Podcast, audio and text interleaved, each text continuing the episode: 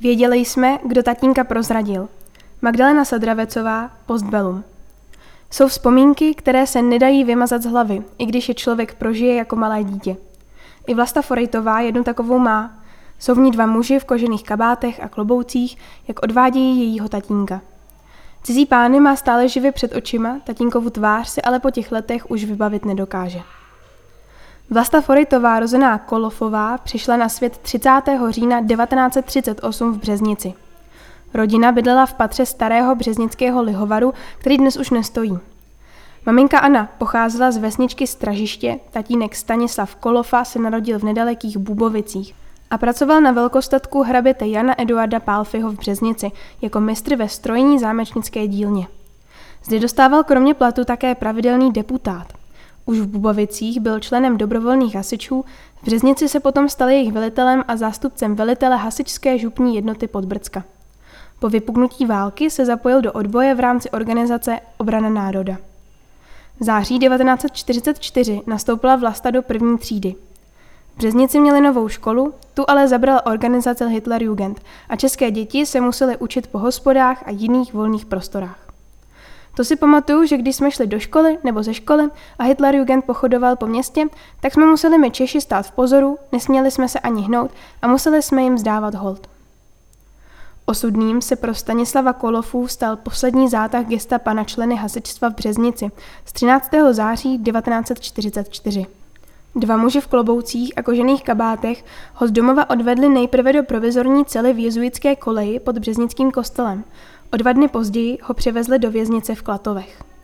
Tady ho opakovaně a brutálně vyslýchali, ale Stanislav Kolofa, ačkoliv sám prozrazen svým spolupracovníkem, nikoho dalšího nevyzradil.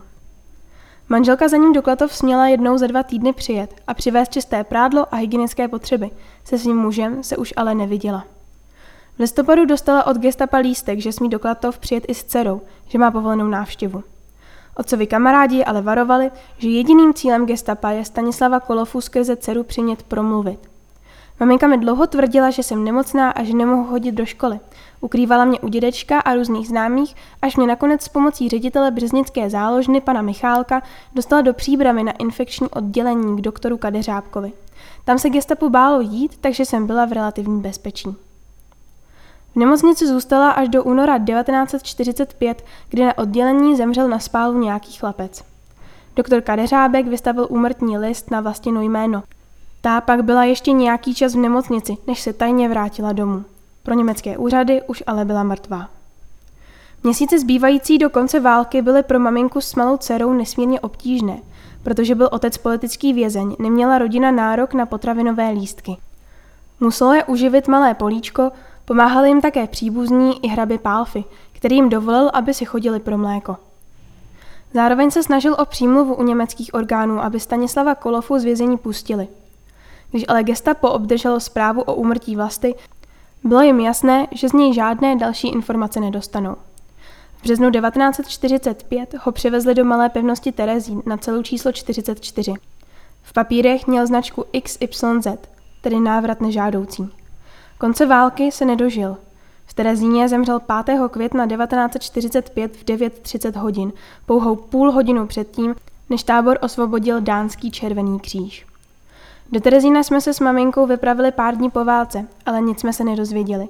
Jenom to, že tam zemřel, ale nevíme ani, kde je pochován a co se s ním po smrti stalo.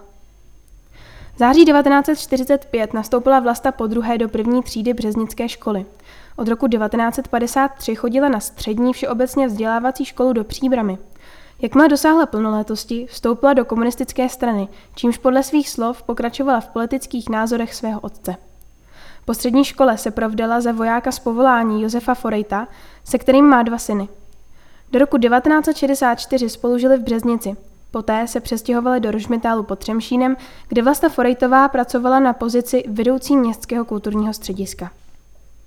Když v roce 1968 obsadila Československo vojska Varšavské smlouvy, byla zrovna na mateřské dovolené a na řešení politiky neměla čas ani náladu. V roce 1975 převelili manžela do Plzně a rodina se opět stěhovala. Vlastně tu až do revoluce pracovala jako ředitelka městského kulturního střediska. Když přišel rok 1989 a sametová revoluce, její mladší kolegové okamžitě založili občanské fórum a počátkem roku 1990 ji z práce vyhodili. Řekli mi, že potřebují mladou krev. Bylo mi 52, nepřipadala jsem si stará a nemohla jsem sehnat žádnou práci. Ve většině zaměstnání, o která jsem žádala, se mnou ani nemluvili. Nakonec nastoupila do plzeňské Škodovky, kde pracovala v kanceláři. Do důchodu odešla v roce 1993 a s mužem se přestěhovali zpět do Březnice, kde žijí dosud. Až do roku 2020 dělala předsedkyni Svazu tělesně postižených a byla členkou oblastního výboru československých bojovníků za svobodu. Aby se nezapomnělo na místní hrdiny, chodí o osudu svého otce vyprávět do základní školy v Březnici. Vlasta s maminkou vždycky věděla, kdo jejího tatínka gestapu prozradil. Žil tady po válce ještě několik let, takže jsme ho potkávali, ale přiznám se, že jsme nikdy jeho jméno nikomu neřekli, protože tenkrát to bylo selhání člověka. Měl také jednu jedinou dceru a počátkem 50. let se odsud odstěhovali. Takže jsme to věděli, ale říkám, brali jsme to s maminkou jako selhání člověka. Bylo nám to samozřejmě líto, protože jenom proto, že promluvil, se dostal z koncentráku zpátky a můj otec ne.